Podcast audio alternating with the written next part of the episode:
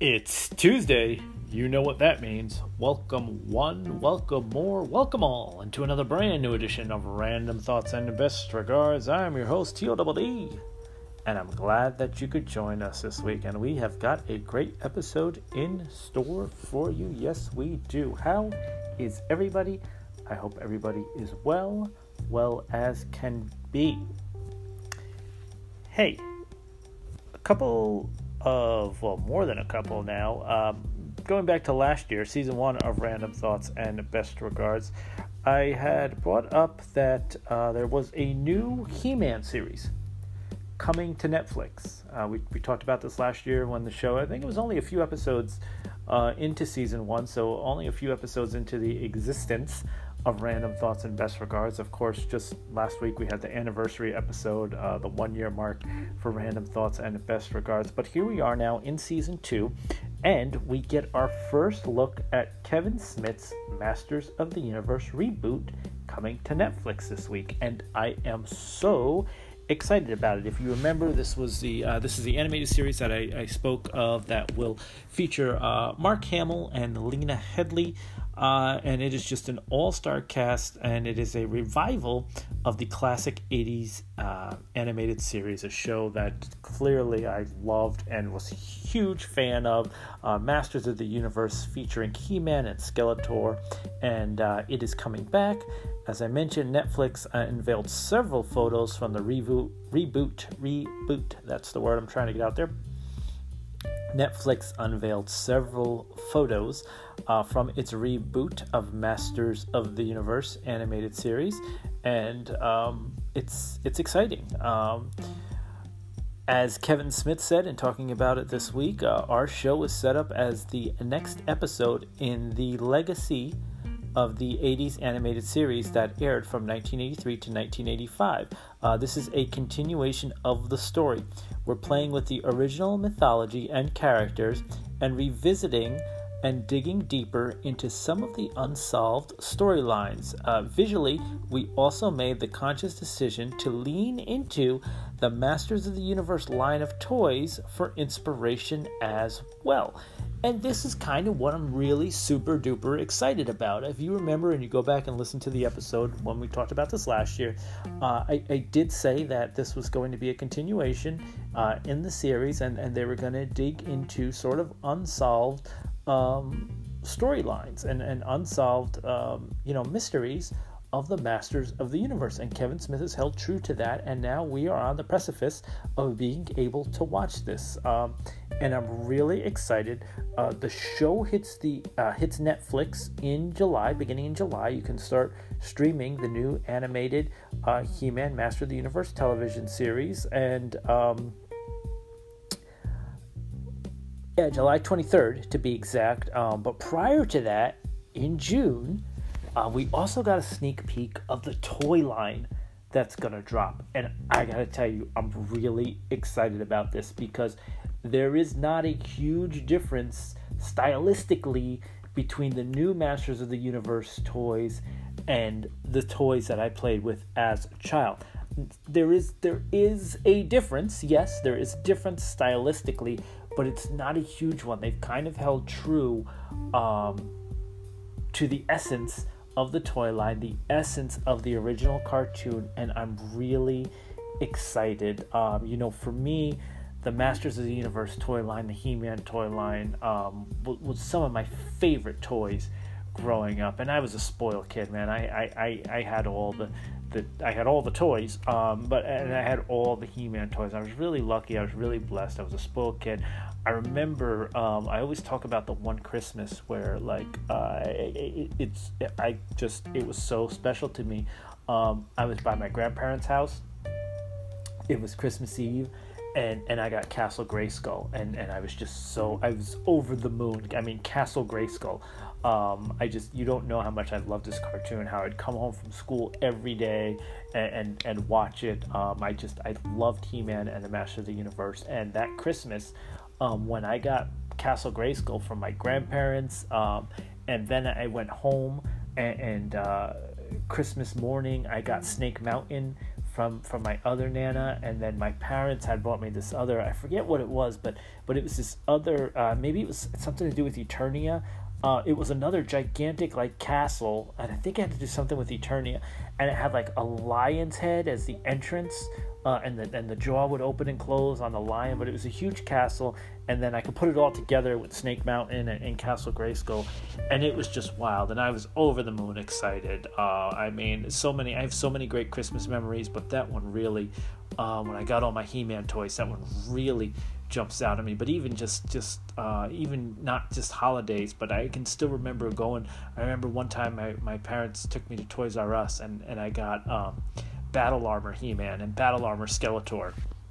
And it was so cool because you know Skeletor had the axe, and then I could hit He Man on the chest, and and it would flip it had like a roller. He Man's chest had like a roller in it, as did Skeletor's, and it would flip, and there'd be like one slash across his chest, and then it would be like two slashes across his chest for the second one.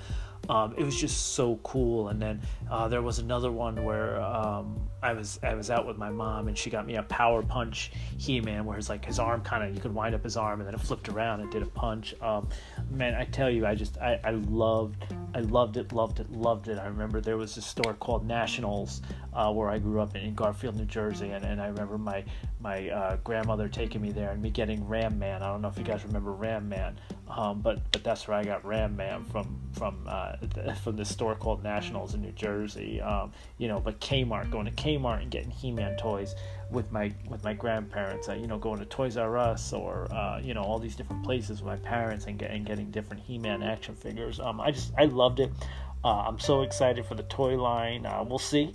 We'll see if Jonah will be into it. Um, you know, it would be cool if he was, but I, you know, I don't know. Maybe maybe he will, or maybe he won't be into it. I don't know if he'll have that same passion uh, as I do and did about it, but we'll see. You know, I, I, never expected him to have the same passion and love for Godzilla the way I do, and he's fully embraced Godzilla. So, so maybe lightning will strike twice, and, and maybe he'll love He-Man the same way his dad did. Um, but I look forward to watching uh, what Kevin Smith does with this new Netflix series, and then I, you know, of course, I'm excited about the toy line. We'll see what happens there, but I'm really, uh, really excited to dig into this new Masters of the Universe series uh, coming to Netflix in July. Again, July 23rd, uh, it starts streaming. You'll be able to check it out. Um, we've got a lot of show coming at you today. Uh, so I'm really excited about this episode. It, it's a great episode. We kicked it off with a bang here, talking about He-Man and the Masters of the Universe coming to Netflix. Um, coming up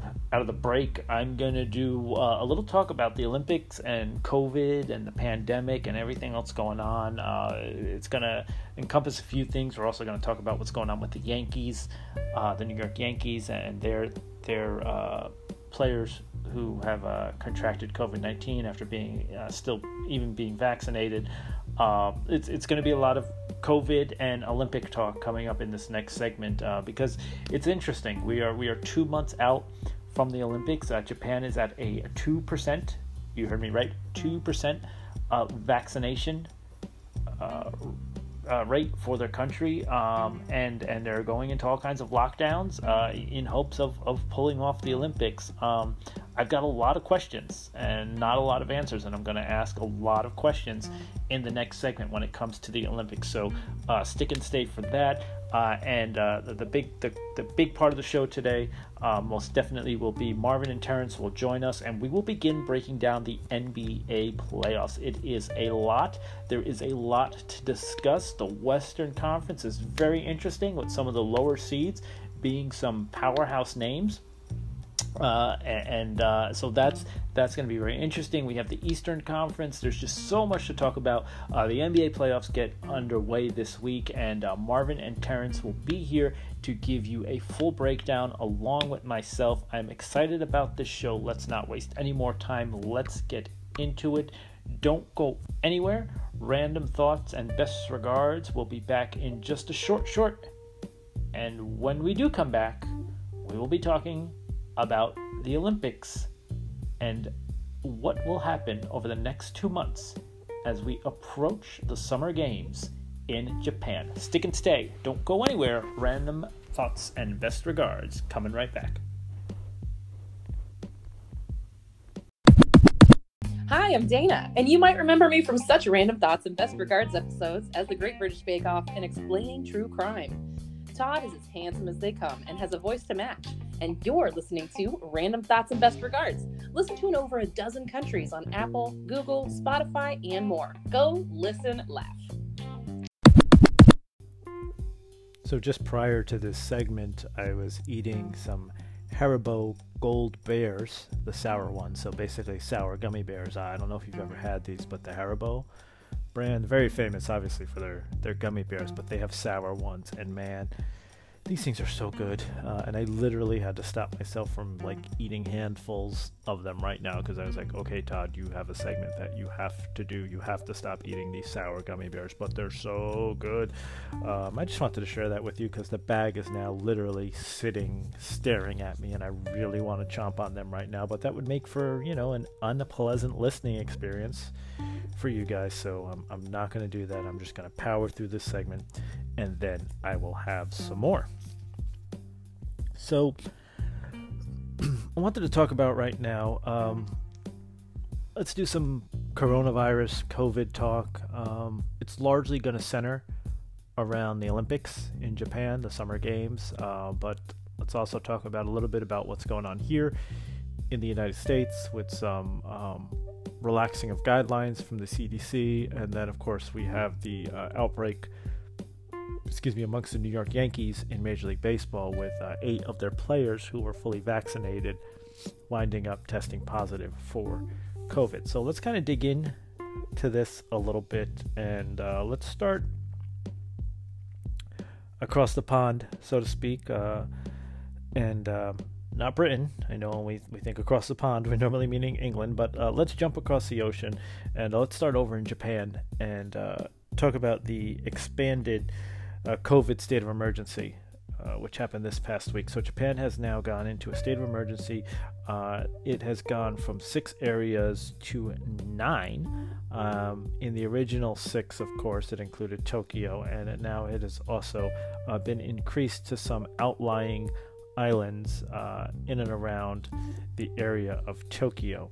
Uh, the Olympics are just over two months away, and um, there's there's a lot of pressure now on the Japanese government. So the Olympics are going to kick off uh, on July 23rd and run until August 8th. And um, Prime Minister Suga has stressed his commitment to holding the games safely. And this is kind of where I'm at the point now, where I'm starting to be like, is this even feasible? Is this even possible? What is the reality that we can safely hold the Olympic Games in just under two months now? On a multiple plateau of concern, plateaus of concern, um, is because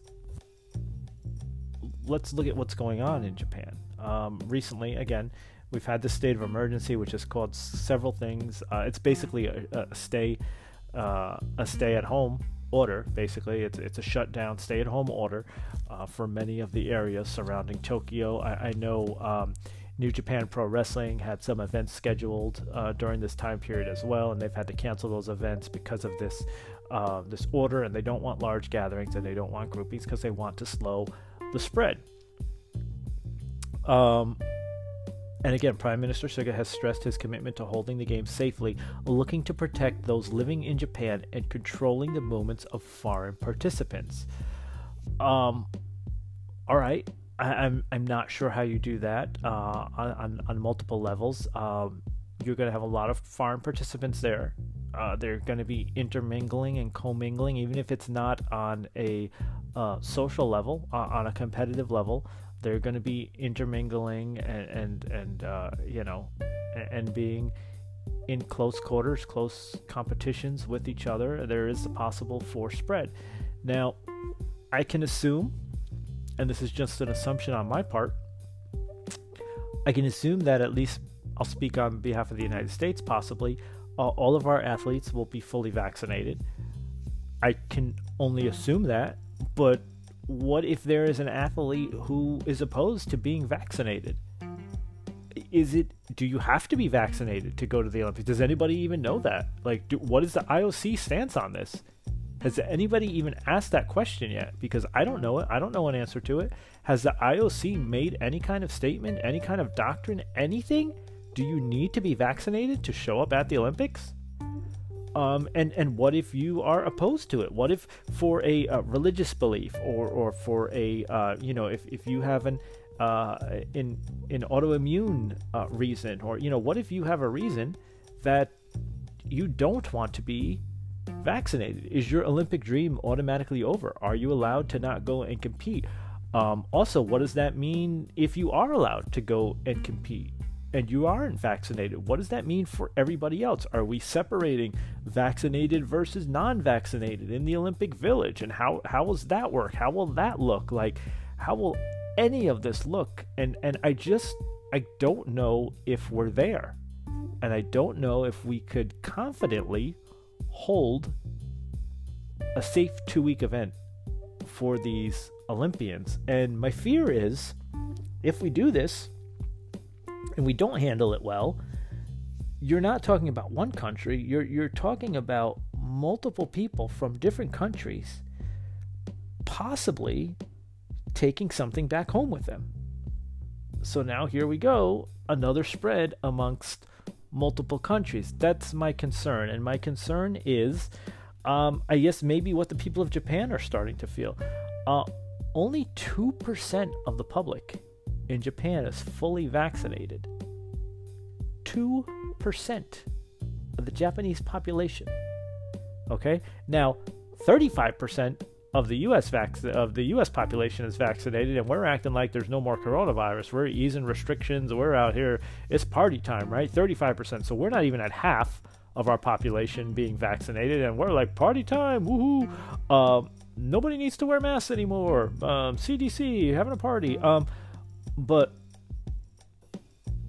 Japan, 2% of the public, man. 2% of the public is fully vaccinated. And we are going to have the Olympics there on July 23rd? Sounds like a powder keg to me. I don't know about anybody else, but uh, I, have got questions. I, have definitely got questions. Um, a petition was submitted uh, outlining money spent on the games and, and how that would be better used uh, to aid the Japanese people uh, in financial need due to the pandemic. And I believe this had over 3,500, uh, or excuse me, 350,000 signatures on it. Um, so it's definitely picking up some steam. There's a lot of frustration amongst the Japanese population about the slow rollout of the vaccine and and where we where we go with it and, and what happens next. Um, you know, they they talk about Prime Minister Suga stresses his commitment to holding the game safely, and yet there's been a slow rollout to the vaccine over there in Japan, and only two percent of the population is fully vaccinated. Um, currently, uh, Japan as a country um, is reporting 700 new cases, or excuse me, I'm all over, all over the place on my numbers now. Uh, Japan, as a country, is currently reporting 7,000 new cases daily. Uh, so that's kind of a, a rough estimate, but uh, Japan currently estimating uh, about 7,000 new cases daily. And again, we're going to invite people from all over the world, not just athletes, you're going to have media covering the game. You're going to have uh, a lot of people, trainers, coaches, um, a lot of people just converging on Tokyo, Japan for the Olympic Games. And I'm not even sure that I understand or know what the protocol for vaccination is yet. Now, if somebody is out there and they know it, feel free to let us know at the show um, what it is because I've been trying to look and see what the IOC stance is, and, and I'm trying to figure out if everybody needs to be vaccinated. Um, also, now, I mean, you know, if there are athletes who aren't vaccinated, um, we need to it needs to hurry up and, and get done because you need to have your first and second shot and then two weeks after that to be fully vaccinated so i feel like we're in the time crunch right now like we're two months out if you're not vaccinated yet for the Olympics, I feel like we're in the time crunch right now for that. And then what happens if you are not vaccinated? Um, again, are you still allowed to come and compete? Are you still going to be tested? Like, how's that going to work? Are you going to be tested daily? I'm sure everybody's going to be tested. I'm sure even vaccinated athletes, or at least I would assume, I won't use the word sure, but I would assume that even vaccinated athletes will be tested, even if it's periodically. But I'm sure there will be testing for COVID at the Olympic Games. But how is this all going to work? And again, my fear is just what if what if it is just carried out afterwards to other countries? We have the different variants, variants, different strains. Um, again, not trying to be negative, Nancy. I love the Olympics and I want the Olympics to happen. But I think at some point we have to pause and look at the reality of it and wonder what the feasibility of this is in all reality. Maybe I'd feel a lot more comfortable if Japan had a better grip on this right now. Um, and maybe in the next month I'll see numbers that make me feel otherwise. You know, we are still two months out, so maybe the shutdown order will help. Maybe the rollout will increase with the vaccination. Maybe that fully vaccinated number will come up. But I mean, right now we are sitting at 2% of the Japanese public being fully vaccinated. And we're going to have the Olympics there in two months with people from all over the world coming. And again, again, we are the United States, right? A lot of people consider us the leader right now in, in the way things are going. I mean, granted, we had a rough go there with, with old Donny Boy as president, but you know, as far as as the vaccine goes, a lot of people are considering us the leader. Hey, we're only 35% fully vaccinated. Like, we're not even at the 50% mark for our population. We're only at 35%. So, what does this mean for other countries? And are they going to have the opportunity to to go and compete and, and, and do it healthy and, and, and everything else. I mean, you, you look at a country like India. Is India going to send an Olympic team, and are they going to be fully vaccinated? And is it going to be safe for them to travel? Like, I there's so I have so many so many questions uh, about how this happens and and how this works. And and meanwhile, like I said, you know, here in the United States, we're sitting at 35 percent of uh, of the total population vaccinated. So that's roughly about uh, 118 million Americans who are who are fully vaccinated. And you know, the CDC, we're relaxing guidelines over here. We're like, hey. You know, the CDC actually said this week the science is clear. If you are fully vaccinated, you are protected and you can start doing the things that you stopped doing because of the pandemic. And, you know, I, I, I get it. I'm I myself am fully vaccinated. I have um, started to kind of somewhat relax. I haven't got CDC relaxed yet. Um, but yeah, I mean, I, I, do. There are certain areas now where I don't wear my mask if I'm outside. Um, you know, and, and I, but I still wear it in crowded areas. I still wear it, you know, at work. Like, I just, I'm not going to take that risk. I am fully vaccinated, but we all know that that doesn't mean immunity fully there's a difference between immunity and fully vaccinated. We're still learning. We're still learning how long this vaccination is going to last for, if we're going to need boosters or not. You know, we may not we may be only, you know, immune for a certain amount of time and then we may be susceptible again to it and that's when the boosters will come into play. Like there's just a lot that we don't know yet. Um and we're over here and we're saying, you know, hey, it's time to, to go back to normal. It's, you know, it's, you don't have to wear your mask here or there anymore or you know we're going to go on the honor system. And if you we're not going to ask you if you've been vaccinated but if you've been vaccinated it's okay for you to do this or that. And there is a high level of concern um, because there is there are two groups really uh, which is kind of the focus. You have children and the uh, immunocompromised who can't be vaccinated yet. Whether they want to be or not they can't be vaccinated yet. And by relaxing these restrictions, there's a lot of people that feel you're still putting those two groups at great jeopardy without really caring. And I can't say that I don't agree with that because I kind of uh, do. I mean, we're we're saying that you know it's okay for for the um, for the vaccinated people to go back to this way of life, um, and that's 118 million Americans. So that's 35 percent of the population. Um, but again, that's not even half the population. So there's half the population that is still out there not vaccinated. And you know that even if it's half of half of that, they're going to be like, well, I'm not wearing a mask anymore. This is bullshit. Um, you know, that's that's unfortunately just the way it is, right? That's that's what's going to happen. We have that bravado in, in this country, people who don't want to believe the science. Um, and so even if it's half of the portion that isn't vaccinated, they're they're either going to lie and say they are vaccinated just so they can go back to doing things the way they want to do it, or they're just going to be like, well, I'm not doing it. I'm not wearing a mask. Uh, they're going to interpret and twist what the CDC said into what they want it to mean, and, and that's how they're going to go about it. And that's going to put children uh, under the age of 12 and the um, you know compromised at risk. All very interesting. Then you look at the fact of the New York Yankees, the instance with the New York Yankees, and this is what I mean about we're still learning. We don't know what our immunity is uh, to this yet with the vaccine and you, you look at what's going on with the New York Yankees. So, for those who don't know, New York Yankees, Major League Baseball team, uh, eight Yankees tested positive for COVID 19 after being fully vaccinated. This becomes interesting because all eight of them received the J&J vaccination, which is the one-shot J&J vaccination. And in research study,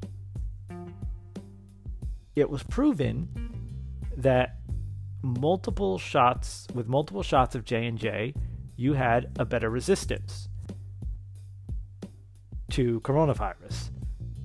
But it was marketed as a one-shot uh, treatment, and it's still not to say that it won't it wouldn't uh, protect you because it will. And obviously, these eight players who were fully vaccinated with J and J and still got coronavirus, um, they didn't get um, a severe case of corona. Uh, they, they weren't hospitalized. In fact, they're all asymptomatic. So all eight of them are asymptomatic uh, and, and were no need to be hospitalized. Um, but still, they they all had either a breakthrough variant or were learning something about the J and J vaccine, right? And that's why the CDC is now interested in this. Um, and one of the large questions is uh, were all eight exposed at once, or did one get it and pass it to the other? So there's kind of even going back to to kind of my Olympic thing, right? You know, uh, we we don't know if if people are uh, you know uh, J and J, Pfizer, Moderna. You know, you have some other countries, so uh, AstraZeneca. Like, not everybody's going to receive the same vaccination. So the question then becomes, um, can there be breakthroughs? And, you know, were, again, the question with the Yankees is were all eight exposed at once, or did one get it and then pass it to the others? Um, that's a very interesting question. Um, so I, I, don't know, you know, or was this just a breakthrough variant? Um, it could have very well been just a breakthrough variant, and luckily they're all asymptomatic and they were able, um, you know, to not be hospitalized. And that's the thing. I think when you think about the vaccine, you have to realize uh, this isn't a, a cure-all. This isn't saying again, this isn't immunity from it. You could, I, I mean, I'm vaccinated with Pfizer.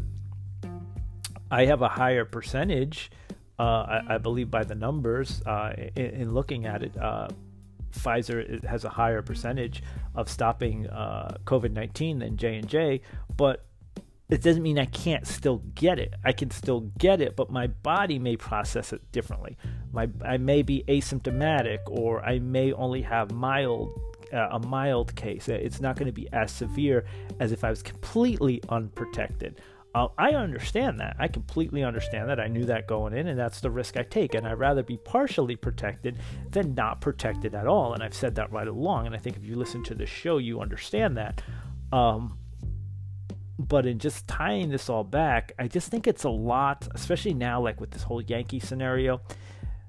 Uh, there's a lot to think about uh, for the Olympics. Uh, because again, we can have athletes who are fully vaccinated, and we could have a scenario like the New York Yankees where they're still getting it, they're still contracting it. Um, this is all all very interesting. Um, this to me, the situation with the Yankees is fascinating and and should rightfully so be looked into. Uh, if nothing else, from a science standpoint, we need to understand um, why this happened with the with the Yankees. Uh, you know, was it J and J, or was it something more? Um, you know, because those are things we want to know. If we know about it, then then maybe we can can look at the J and J vaccine and maybe say, okay, well, people are going to need a booster then. Um, you know, so there's a lot of science involved here. It's going to be very interesting. Um, and the Olympics may just being like a petri dish. Uh, that's that's my concern. Um, you know, this the Olympics may be like one big gigantic science experiment. I don't know if that's a good thing.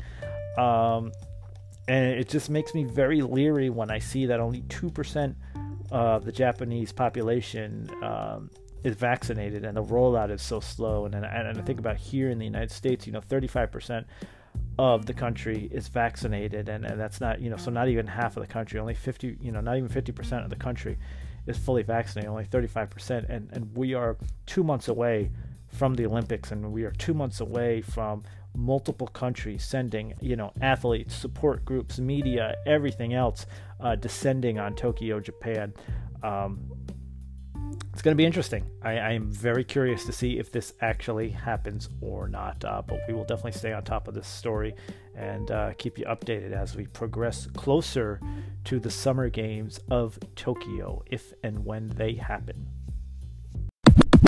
All right, right now on Random Thoughts and Best Regards, it is time to go ahead and break down the NBA playoffs, which will get underway this week. And who better to do that? You should already know.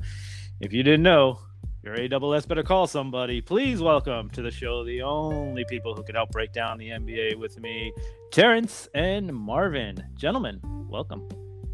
Good to be here. Looking forward to the discussion.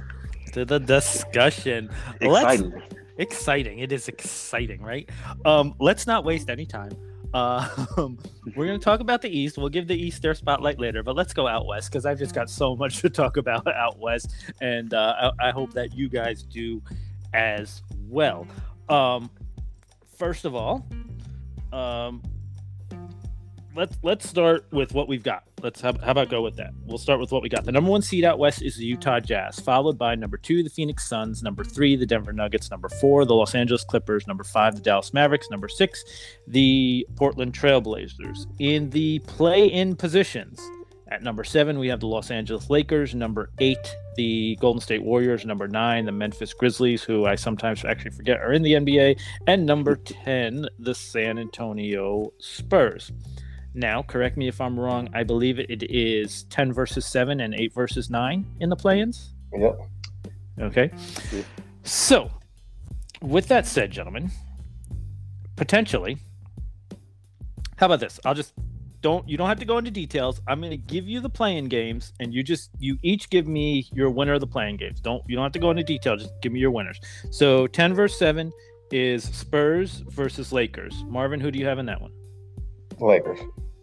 Okay. Terrence? Lakers. Okay. And eight versus nine is Warriors and Grizzlies. Marvin, who you got? Warriors. Terrence? Warriors. Okay. So that gives us then a playoff field of, and again, I'll go in order starting at number one the Utah Jazz, the Phoenix Suns, the Denver Nuggets, the Los Angeles Clippers, the Dallas Mavericks, the Portland Trailblazers, the Los Angeles Lakers, and the Golden State Warriors. Now, that gives us a fir- potential first round matchups of one versus eight, Jazz and Warriors, two versus seven, Suns and Lakers, uh, three versus six, Nuggets and Trailblazers, and four versus five, uh, Mavericks Blazers. One of the reasons why I'm so infatuated by the West is, I mean, obviously the the West. We would contend that perhaps the West is the most I hate to use the word star studded because there are studs, stars throughout the league, but um, I feel the top half it could potentially be in a lot of trouble. Like those matchups for one, two, and three are not easy.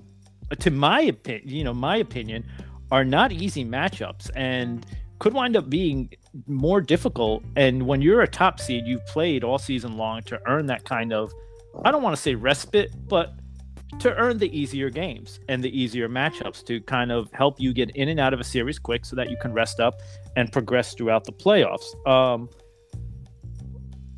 I I look at and I'll get your opinions on each of these in a second. I look at I'll start at three versus six with the Nuggets and the Trailblazers. Um, I think I think it's a winnable series for the Nuggets, but it would not shock me. To me, that is like an upset alert because if Dame is Dame and McCollum is playing, um, the war the Nuggets, excuse me, are gonna have to, you know, whether Jokic is the MVP or not, they're gonna need that help from Porter and um, uh, what's his name, the dude from the Magic now that I'm forgetting.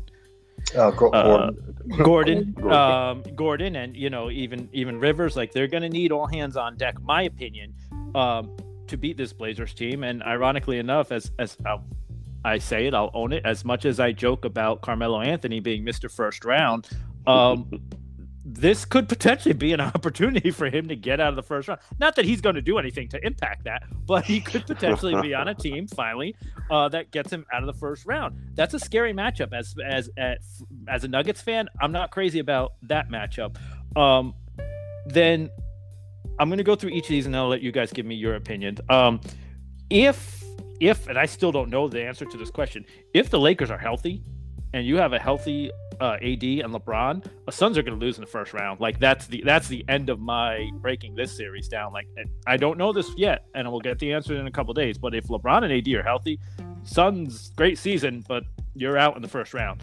Um, and then the Jazz, I think the Jazz can beat the Warriors. Um, but I think it will be more of a fight than the Jazz will ever want in the first round. Um, and did you guys see Steph Curry today?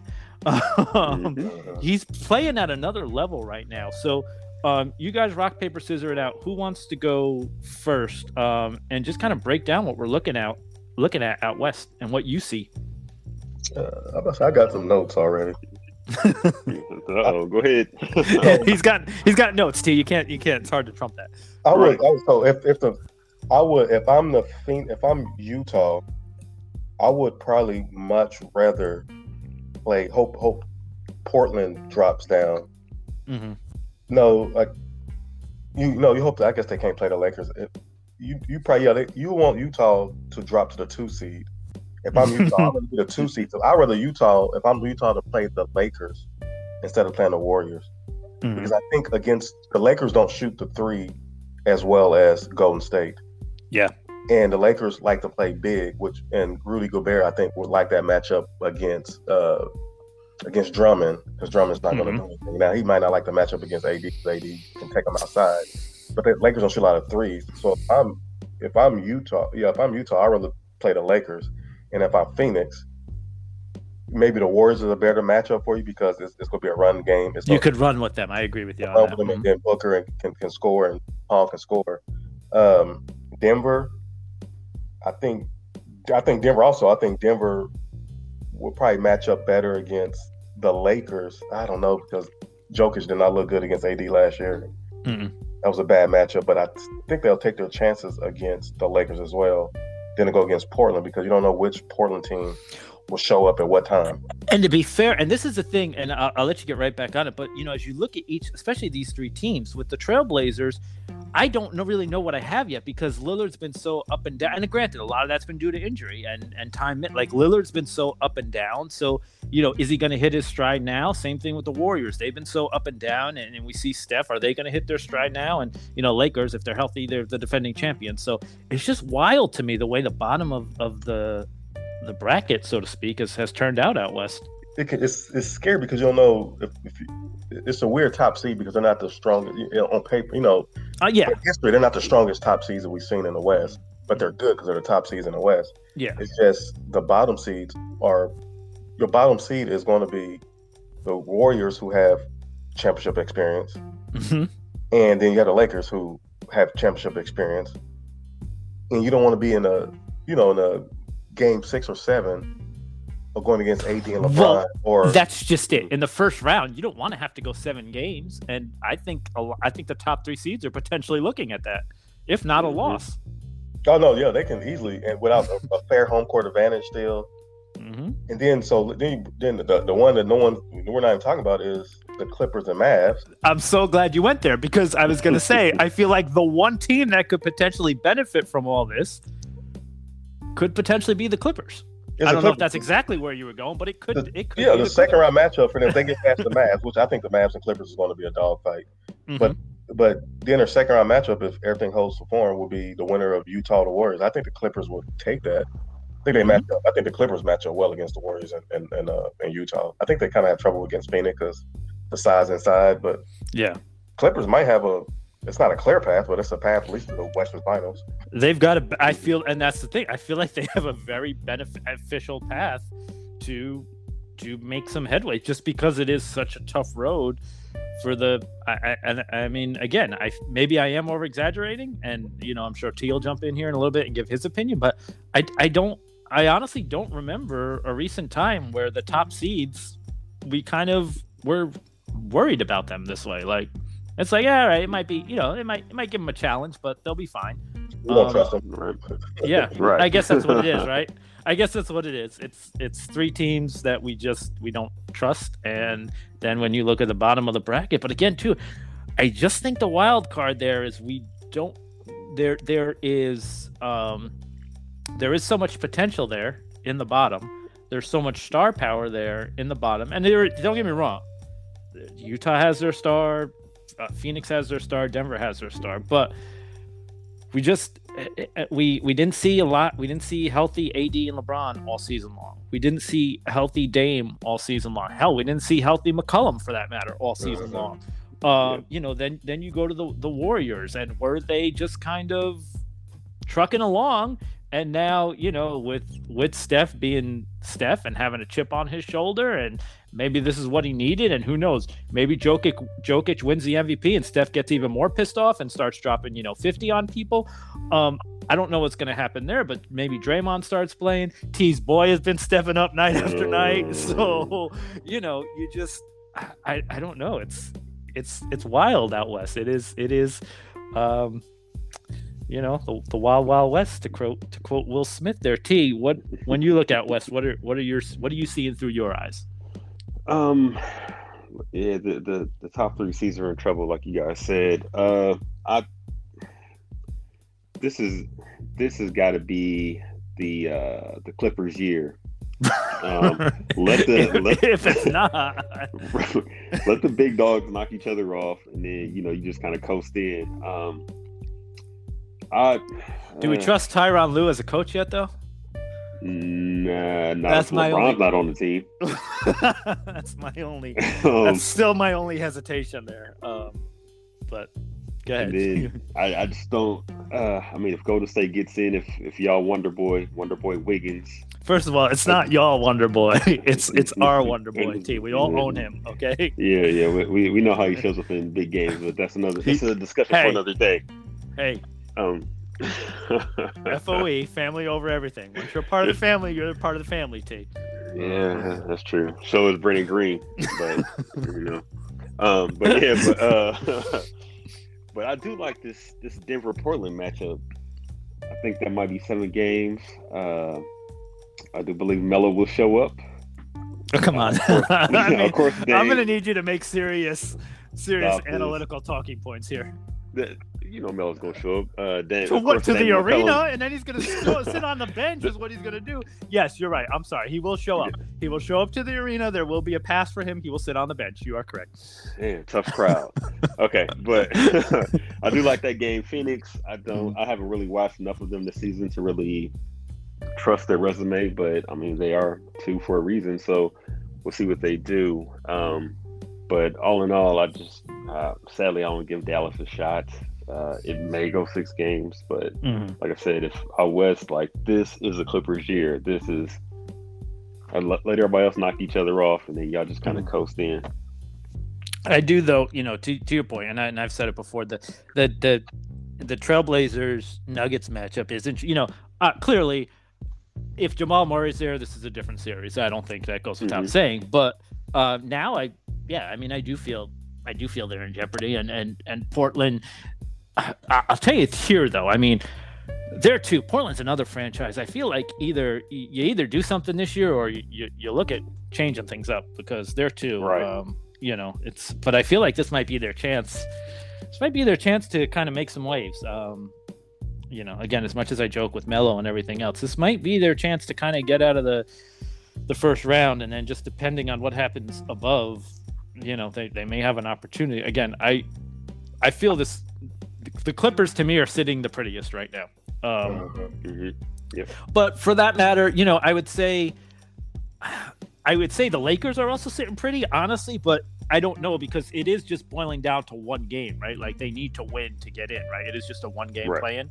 So anything can happen in one game. I mean, we're talking about a healthy AD and and a healthy um you know, a healthy LeBron, but if they don't if they don't win that game against the Grizzlies or excuse me against the Spurs, then this is a whole different thing. So now, let's play devil's advocate here.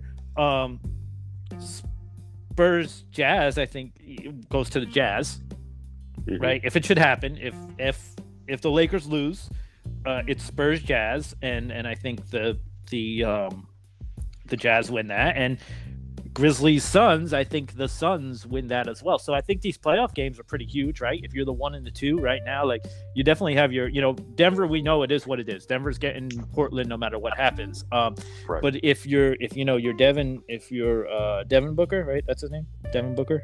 Yep. Right, and uh, if you're Mitchell uh, at Utah, I mean, you're you're sitting in front of these games this week, and, and you're you're pulling for the you know respectively, you're pulling for the Spurs and, and the Grizzlies, right? Like those. There's no guarantee. Yeah. You know, they still got Lakers still have to. If Portland loses today, Portland's a play-in game, That's true. and the Lakers win, of Yes. course, because they Mhm. play. Don't Portland play Denver tonight? So, or who's going to play Coy in that game? Do they play to win, or does Denver just say, "I don't care. I, I'm gonna play one of those teams. I'm gonna, I'm gonna rest my players." Well, I think for Denver, I think Denver needs to win to hold on to three.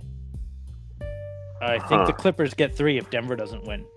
So there is a bit of play here still. You know, we're obviously doing this on a Sunday night. The East is set. We'll talk about the East in, in a minute. The East is locked in. There is still a bit of play. Um, Denver is Denver and the Clippers are currently sitting tied.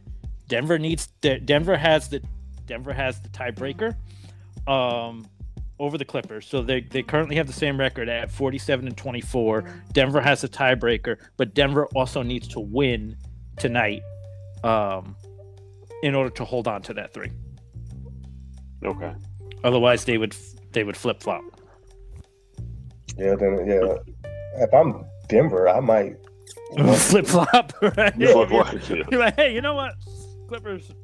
I, I mean, you're right, Marvin, and that's where the you know people don't like to talk this way, mm. but let's be honest, it's a professional sport, and that's where that's where kind of the the mental aspect comes in, right? Like, do you just play who's ever put in front of you, or do you are you looking at this and saying, hey, you know what, we match up way better against the Mavericks, or hey, you know what, we know a lot more about Dallas than we do about a healthy Portland team. Like, Oh, I, you know, Denver. I, if Yeah. I'm Denver, I'm, I'm I want to play Dallas because not not that you, you gonna win anything can happen in a seven game series, and they, they're a good team too. Mhm. But you you all look at who, who Jok- Jokic have to play against. He plays better against Dallas because they don't have they can't stretch the floor with him. I don't think they're. I mean, they, they got that, that that big guy they had that can shoot. He's not going to Mhm. score forty in the game. Now, if he's playing against you know Clippers, they can go small and spread out five guys, and one guy who whoever he's guarding get hot and change that series.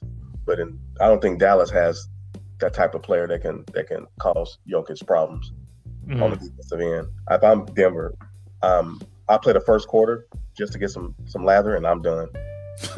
I'll let my I'll let my bench come in and play. And, and Let them play it out. And the Clippers, they play OKC tonight, so I mean, you're you're probably seeing for a quarter. And no, Clippers might do the same thing. Clippers might lose Yeah. tonight themselves. Clippers, Clippers might, probably, Clippers probably saying the same thing. Clippers like, hey, no, it's good. We want Dallas. yeah, They're both of these teams, Clippers, Clippers and Dell and Denver are going to score like 50 points tonight, and there's going to be like scoreboard watching. Uh, well, No, yeah, I, I think Clippers and Denver both gonna try to throw the game tonight, and Clippers, Clippers got a better chance of. I mean, I guess Denver got the better chance of throwing the game because they're going against a better team. Clippers still might win the game against. Oklahoma. Well, the problem, I'll tell Yeah. you what, if both of them, if both of them throw the game, it favors the Clippers because Denver has a tiebreaker. So if they finish with the same record, Denver will automatically go to three because they have the tiebreaker. yeah, so uh, lose so- lose. Yep. So the Clippers, honestly, Clippers don't have to win tonight. They can, they can just, you know, they could just rest and stay at that, you know, four because no matter really what happens for them, they could potentially stay at that four because even if Denver loses, they have the same record, and Denver has a tiebreaker. Um, Denver needs the Clippers to win. Actually, in order to flip down, in order to flip down, Denver needs to lose and have the Clippers win. And if I'm Yeah. Clippers, I'm like, nah, man, I'm good. I'm good. Nah, yeah. I, I think I think we I think we know the seeding, and I think Utah or Phoenix should go out and try to win. I mean, they they one or two. They need to keep winning. yeah. Keep You want to you want to keep momentum and keep. You don't want to go in on, on a down note when you know what I mean. Especially if Right. you got to go in and face um the Lakers or the Warriors. You know, I guess maybe because it's new, these play-in games are, are fascinating to us. Maybe not, maybe just to me. But um of the matchups, I mean, I know you gave me your predictions of that, but do you I mean, who do you think has a of those two matchups, so of the Spurs Lakers and Warriors Grizzlies, who do you think of the two lower seeds, who do you think has a better chance at an upset? Do you think the Grizzlies or the Spurs have a better chance of an upset? Uh, Grizzlies. Grizzlies, Hmm. yeah. I mean, Grizzlies played the Warriors kind of tough today, right? I mean, Yeah, it was a good game. Yeah, I mean, it took Steph scoring what fifty for them to win just by whatever it wound up being six or seven. Six or yeah. I think I, the Grizzlies believe. have a, a great shot, and then I think if, if the Grizzlies, you will. I mean, if you're if you're Utah, you're hoping Oh, you're salivating at that. the Grizzlies yeah, yeah. because the Grizzlies going to beat you one game, maybe hmm two lucky one, you know, lucky second game, but you're gonna win that. I think they'll win that going away. Grizzlies. I'll tell you what. Grizz, Grizzlies Utah reminds me of Milwaukee and Orlando last year when like Orlando won one game and everybody was excited. And Milwaukee's like, yeah, okay, we're done playing, and it Mhm. just took them took them out. I think that's what that Grizzlies series would be like. I think you're right, Marvin. They might get a game. And the reason why you don't want to play the, the Golden State Warriors is because Steph can score at will when he gets hot, and that Right? and that's scary. Yeah, I mean, granted, you you're you're in a series now. I mean, once and once you get out of these play-ins, these play-ins are scary for you know not scary, but I mean, I feel the play-in favors the Warriors because they can just go off and get hot, and then you know they're in. Um, so that type of atmosphere favors them. But then in series, it's just how long can they sustain their hotness. But if they can sustain it, that's when they become scary. And we've seen them do it, you know, in the past. And just the question is, we you know we find out how how motivated is Steph Curry. I think this is the fa- the fascinating narrative, right? I mean, this guy is, is you know uh, multiple time MVP, multiple time NBA champion, multiple time scoring champion now, and people still doubt him, and people say he can't do it on his own. Now, I'm not saying he's going to win the championship this year and do it on his own, but you know, how far does this how far does his motivation and this fire carry him?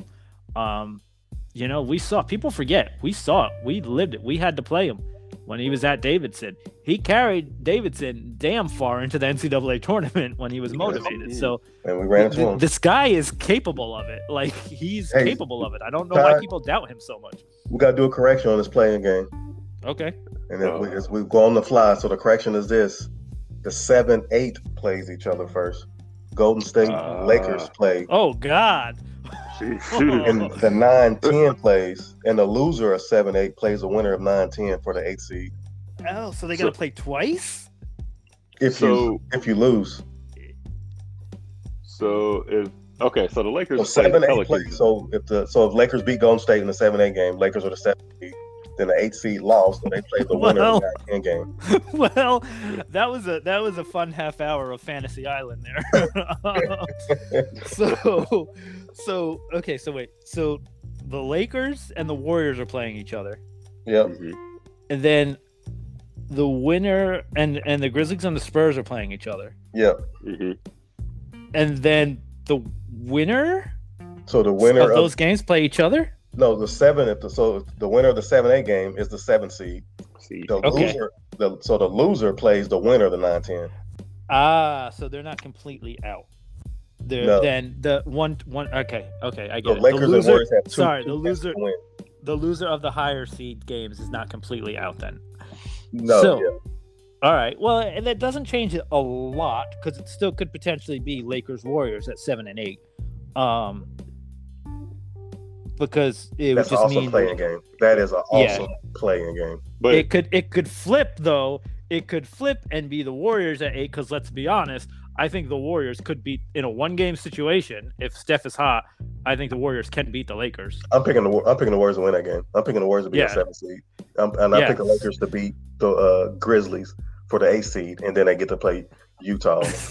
So that then does change it a little. We still kind of have the same players. Um, but yeah, then that puts the spin on matchup wise. If you're if you're the Suns, you breathe a sigh of relief with the Warriors. Um, although I again, it's Steph, and that could be dangerous. If that's a nightmare scenario for the Jazz, I think I, That- I, I like the Jazz. Man, if I'm the Jazz, I like the Lakers matchup. Just like I told you, because even if LeBron, I mean, again, even if LeBron and I'm not saying I'm not even gonna say LeBron is healthy because I I, I don't think healthy. I don't know if he can be healthy right now, honestly, because I don't know how we none of us know how serious this injury was. Same thing with AD. We don't really. It's been smoke and mirrors. Um, but re, even with that, even with AD and LeBron on the floor, you still like the Jazz in that series? yeah, because um, only because Lakers tend to play. The, the coach for the Lakers, he, he plays kind of he coaches kind of weird. He Mhm. still he'll play big too long sometimes. And I think if they play big, that plays into Utah's favor because because Drummond cannot Drum's not gonna do anything with with uh, Gasol or not Because, Gasol. uh, with um, Gobert. Yeah. but if he plays um, small and put AD at the five, that's a matchup problem for Go- Gobert because AD takes him outside. Mm. So Go ahead, T. I was gonna ask you your opinion. So is it locked in because uh, the Lakers and Portland are both sitting at 41 and 30, and they both play tonight, so it could still be some flux. it could still be so some we're, fluctuation. We're, okay. we're doing we're still doing a lot of speculating here um, with the West. When we get to the East, the East is locked in. Um, we're still speculating on the West. We know we Yeah. know who's guaranteed. We know the ten teams guaranteed. They could flux a little still. Right. Okay. Uh, uh, I, I don't want to. I want. I want to see the Lakers. I won't want to see the Lakers first round. I don't care what team it is. right? I don't want to see him. You got to pick me. I don't- Yeah. I'm, I'm Utah. I'm not saying you bring the Lakers on. I'm saying that we can find matchup. We can find in a seven game series. You can find different matchups. You prefer to play the Grizzlies. You like, I played this whole year to get the one seed, and and the team that get luck up is the freaking four seed. Uh, Clippers. They're gonna be, be the luckiest team because they don't have to Yeah, play. right. Like right. how the Clippers the Clippers really got lucky. Dumb luck, man. God bless them in a way. Oh, no, Um, and we're, we're just and we're just uh, pissing on the, the Mavs. Uh, we are. Uh, But yeah, I, think they've earned that this year. They haven't shown us any kind of fire this year. Now, granted, they're sitting at the five seed, so you're right. They're, maybe we should put more stock in them. But have they really showed us any kind of fire or desire to win this year? To me, they haven't. They've just been out there playing like, eh, whatever. is is uh Porzingis is he healthy? Like I haven't even really heard anything about him this season. it don't matter if he's healthy because as he's healthy, he'll be Oh, don't hate on uh, don't hate on Uni. Don't hate on Unicorn. The best ability is I love- availability. I love it. I love it, Marvin. It doesn't matter if he's hurt because if he's healthy, he's just gonna get hurt. Yeah. Um. I mean, you know, I mean the Clippers and and hey, the, again, like I said, the Clippers Clippers are listen. There's no lock that the Clippers are going to beat the Mavericks. We are saying, Right. and I think we'd agree, we are saying the Clippers should beat the Mavericks, but I don't think there's any guarantee that they will. Again, because we got to see he's not he's not here to yell through the phone, but we got to see if Ricardo's boy, playoff P, actually Oh, decides God. to show up this year. Um, it's He- it's it's fascinating. Um, the West, and again, there's still some flux. Um, so again, this, this first 30 minutes or so could could be Fantasy Island because you know we could be looking at at the Trailblazers and and the Warriors, and then you know same thing. Then Denver is looking at the Lakers at number three, and I don't want to. see You don't want to see them either at, at, at you know that seven three match or that three seven matchup. That's not a good matchup either for for Denver. Um, if you're let's let's go with the hypotheticalness here. Um, if the Lakers somehow wind up at eight, and this is kind of wild because we they could go anywhere between six and eight right now.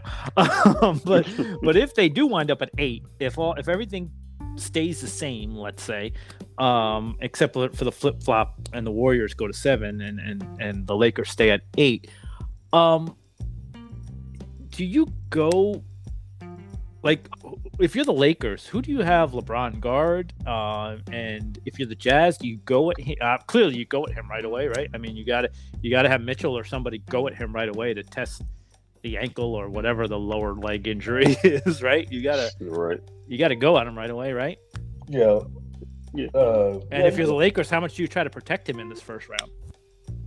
you can't protect him. They're eight seed or seven seed. Mhm. seven. He has to. He has to play. But Yeah, he's but remember, the Jazz shoot, just shoot out threes. They don't do a lot of uh, dribble drive a lot. But that's what I mean, though, Marvin. You do you, you do you just keep doing that, or do you have to put the ball on the deck and test LeBron? Like You what- test him. your Jo- I think Yeah, Joe gotta Ingles will guard him, and he'll guard. I think Joe Ingles is the guy he'll guard.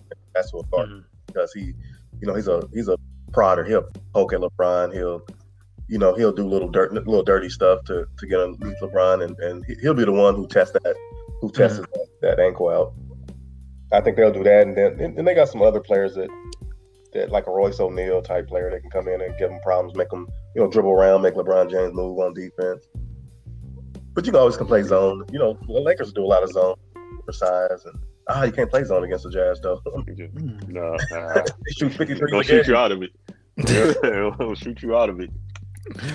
Um, and they'll shoot you back in it too. So I mean, that- yeah, it's uh, it, it's it's wild. Um, I mean, given the fields now out west, and I realize it's it's way it's it's, but given the fields out west, do you guys have a feel for who you think is going to come out of the west? Um, or do you still think it's it's too early in the playoffs? You know, obviously the playoffs by the time the show airs, the playoffs will just have gotten underway. Do you feel in your gut there's a team that's going to come out of the west, or are you still kind of uncertain? I particularly feel like it could still go a couple different ways. Um, but is there anything that you're seeing that you're saying? I feel like this team is going to be there in the end. run the tape from last year. I'm gonna pick the Clippers. Okay. Yeah, same. They they're just sitting too pretty right now. I, I Mhm. mean, any, top three teams I just don't trust entirely. So I'm saying Clippers. Uh, we're we're gonna hope for the emergence of playoff P. And, uh, know, Kawhi gonna do his thing, but uh, we'll we'll see. I mean, that team is it's, it's built. It just feels just feel like it should be their year. They it, it it has to be their year. Like this this is so regardless of how many press conferences playoff P sits in and says we weren't built to win and win now, we all know that's bullshit. Like if you don't win this year, now who who do you blame it on? Uh, You, you blew it last year. Last year you were built to win. I don't again, you can sit in the press conference P and give me all the excuses you want, but you were built to win, you didn't do it. Bottom line, you came up short, you didn't do it. You blamed it on Doc Rivers, you ran Doc out of town. Not saying P specifically, although I think he had, did have a hand in that. But the team, you know, ran Doc out of town. We see how well that went because we'll talk about the East in a minute, and Doc sitting at the one seed with his team. Um, but and then now you're sitting at four at a four seed in a very favorable position. Like they have to win, right? Or we start pointing fingers internally and say, "Well, this was fun, but it's time to break up the band and start anew," right? I mean, clearly you keep Kawhi, but it, do, do you guys agree that like they have i- in order this current Clipper team has to do it this year, or this to me this is their last chance Yep, blow it up. as currently constructed. Yeah, they have to blow it up.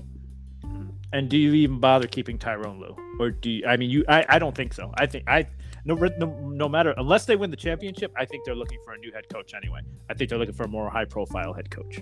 That's just me personally. Um, Because if they don't win, I think you have the out again of saying, "Oh, we had all this talent and we didn't win." So again, it's back to coaching.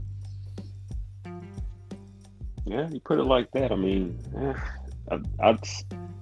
But if I'm if I'm asking for him for him to have one more year, then why well, am I'm asking for it to be blown up if they lose. So I guess, yep, just uh, go to top bottom, blow it up. I, I don't. I, I think so because you said you made a comment earlier saying that you would blow it up except for Leonard. I don't know. I think I just think I and I'll only say that just because they've invested so much. Like that's the only reason why. I mean, that, I think if they lose this year, and depends on how they lose, Leonard Sure. might be on the chopping block because then you, you, there's two years in a row where depends on how they lose. Last year they both choked. It wasn't just pro- playoff P in that fourth quarter. yeah, Leonard yeah. was, was Leonard was bad too. And if they Mhm. lose the same way this year, you got to start saying to yourself, "Do we want?" He's he's a drama queen. You know, he sits out every other game. He needs Mm-hmm. to play only thirty minutes a game for ten straight. You know, you, you start you start uh, questioning him. Mhm. And if you can't give it, to, if you can't help us in the playoffs, then we don't we don't. You're not really selling tickets. You know, so Mhm. let's let's break this band up and and get some star power in here. They can win. One last question before we jump to the East, because I really do want to get to the East, and I I knew that this obviously was going to be heavy Western Conference, but I, I want to get to the East um, in a second. But do you guys feel that the let, let me get your your take on it? Does the MVP come out of the West, and do you feel that it really is a race between Jokic and Curry, or is there anybody else you think that you could potentially see as bringing home the MVP this year? Uh, I think it is between those two. I think it. Uh, my opinion is it's going to be Jokic. I think he's throwing together a great season. Not that the other participants haven't, but I think he just shined the most. And I mean, the you I see think- it in the record. I, and I think the fact that he played every game is also going to weigh into that. This Yeah. guy did not miss an entire game this season. Um, so I, Played 72 games. Wow. Yeah. That's pretty yeah, yeah, yeah, That's why he's gonna win it. I, I would if, Yeah. if, if, jo- if Joel didn't miss so many games, I would have had Joel. yeah. And that and, and that's what I'm saying between Joel Embiid and granted injuries happen, but Embiid missed games and Steph missed some games. Um, but other than that, yeah, I mean, I feel I feel that that's going to be what puts uh, Jokic over the top. The fact that he didn't miss a game.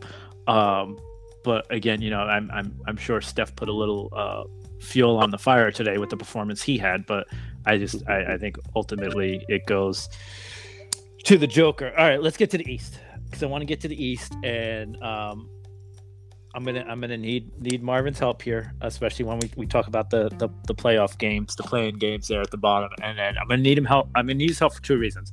Number one, I'm gonna need him to run me through the breakdown again. Of who plays what and who wins. But then I'm gonna need him to talk to me about a team that he keeps keeps telling me about. Oh, and, and I'm like, every time I, I I sit in front of the TV and and I try to see what he's seeing, and and I'm like, ah. They're not even gonna So- make the freaking playoffs. Right. So so talk to me. All right, let, let me do. Let me. I'll, I'll give you the breakdown, and then you can explain the plan. So out out in the East, uh, this is this is locked in. The East we know is locked in. Uh, number one seed Philadelphia 76ers. Number two seed the Brooklyn Nets. Number three seed the Milwaukee Bucks. Four seed the New York Knicks. Five seed the Atlanta Hawks. Six seed the Houston, uh, Houston the Miami Heat. Seventh seed the Boston Celtics. Eighth seed the Washington Wizards. Ninth seed uh, the Indiana Pacers, and number 10 seed, the Charlotte Hornets. So, play ins are Boston, DC, Indiana, and Charlotte. So, Marvin, let's let's go through this again. So, seven versus eight, right? Where's yeah? Where's Celtics? So, so Boston, Boston and Wizards, and then Pacers and Hornets, and then the loser of Celtics and Wizards plays the winner of Pacers and Hornets for the eighth seed. Correct? Yep, yep. All right. So I'll do the same thing as I did before. you don't have to give me a breakdown yet. Um, Marvin, the Celtics Wizards, who wins that game? So check this out. I'm gonna say the Wizards, but I gotta, I gotta, I got a plan for this. All right, hold your plan. Hold your plan for a second. right. Wizards is gonna win. All right, and hold your. You, I'll let you get to your plan in a second. But uh, Pacers, Hornets, who wins? Hornets. Okay, Terrence, Celtics, Wizards, who wins? Uh, Celtics. Okay, Pacers, Hornets, who wins? Mm, I, I'm, I'm gonna pick the Pacers. Okay, Marvin, the floor is yours. So here's my plan with this. Wizards beat the Celtics. They become the seventh seed to play the Nets. The Okay, Nets win that game. Celtics, Philly, first round. History of that series. Phil, uh, Celtics own Philly. Celtics own Philly. That's your first round upset right there. Celtics, Philly, Upset. Oh God, you can't see how it. hard I'm laughing right now. Book it. Market. I would say Book market. All right, so so in this in so wait, who did you pick in the other? Well, it doesn't it doesn't matter because you have I the Celtics Charlotte. winning. You picked Charlotte. Okay. Yep. Um. All right. So. um,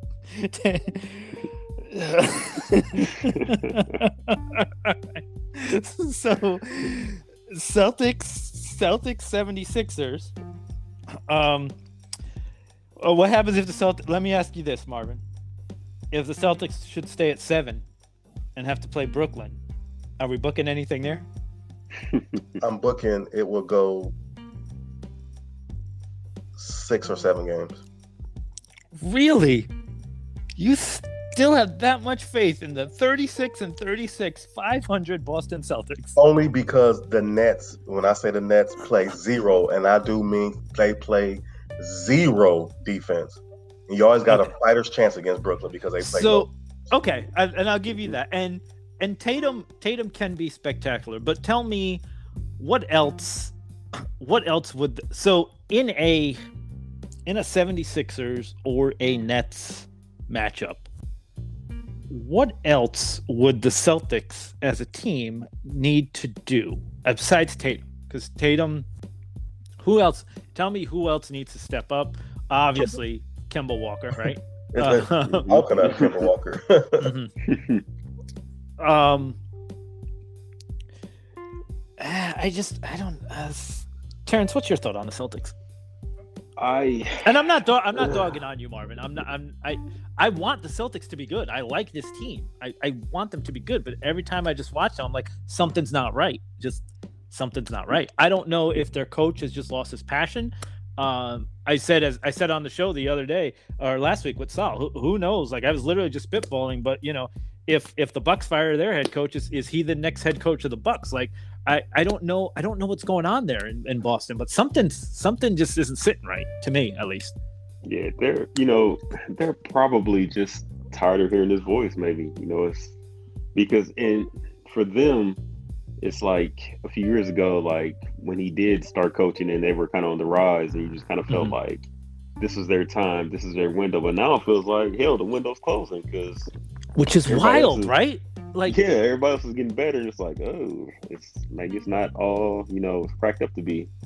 But I mean, they've got they got the stud in Tatum. They signed Kemba Walker. You know, they've got some other good players. They've got you know 15 billion draft picks. Like, what I They, his, his voice, yeah, I think it's he. I want him to be better. Like, I want him to be better. But that's my thought process. I'm starting to wonder if he's lost the locker room. And I don't think he lost the locker room. I think I think so. Part of it is I remember years ago when we talked about Danny Ainge, and you know we said it. Uh, it was a few years ago. We said I, we said that he was a not a good GM, Mhm. but we was looking at oh he had all these draft picks, all that. I'll stuff. tell you, I, I don't has know he if you. Done with him? and I'm not I'm not putting you on the spot, Marvin, but I don't, I don't know if you listened to last week's episode or not. But Saul directly pointed the finger at Danny Ainge. Saul It's thinks that Dan, Danny Ainge is the problem right now with the Celtics. But you know, I I don't I don't know because he did put together a good team. It's just not doing anything.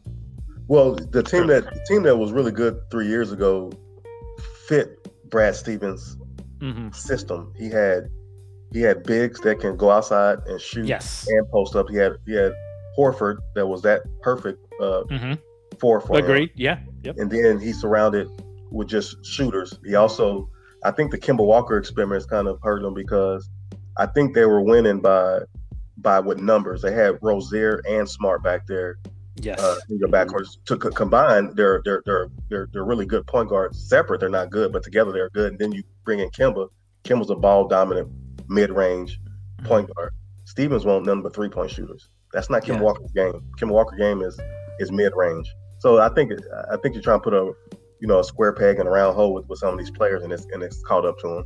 hmm Yeah, and, and you could be right because it that was a lot of um, what Saul was uh, alluding to last week too was a lot of the um, a lot of the bench players and, and a lot of the kind of great guys that uh, the Celtics have let go over the last two seasons and, and some of the decisions that they made. I mean, he straight up saw said last week he didn't think Kemba Walker going to Boston was a good move. He would have rather them stay uh, the, the way they had things. So um, it, it's just interesting. I, I, mean, I want the Celtics to be good. It just uh, and who knows? Maybe they will put it together and, and maybe maybe they'll make make a playoff run here. Um, it's just uh, it's just interesting. Um, I think the bottom is interesting because I mean you've got the Wizards who who are hot, uh, and they've got Beal. You know they're they're going into this play-in game hot. Um, but talk about hot. How about the Hornets? Um, and I'll go ahead and give him give him some love because he is family. Um, as Grant is having a freaking phenomenal season. It's a contract uh, I mean, he is having a phenomenal season.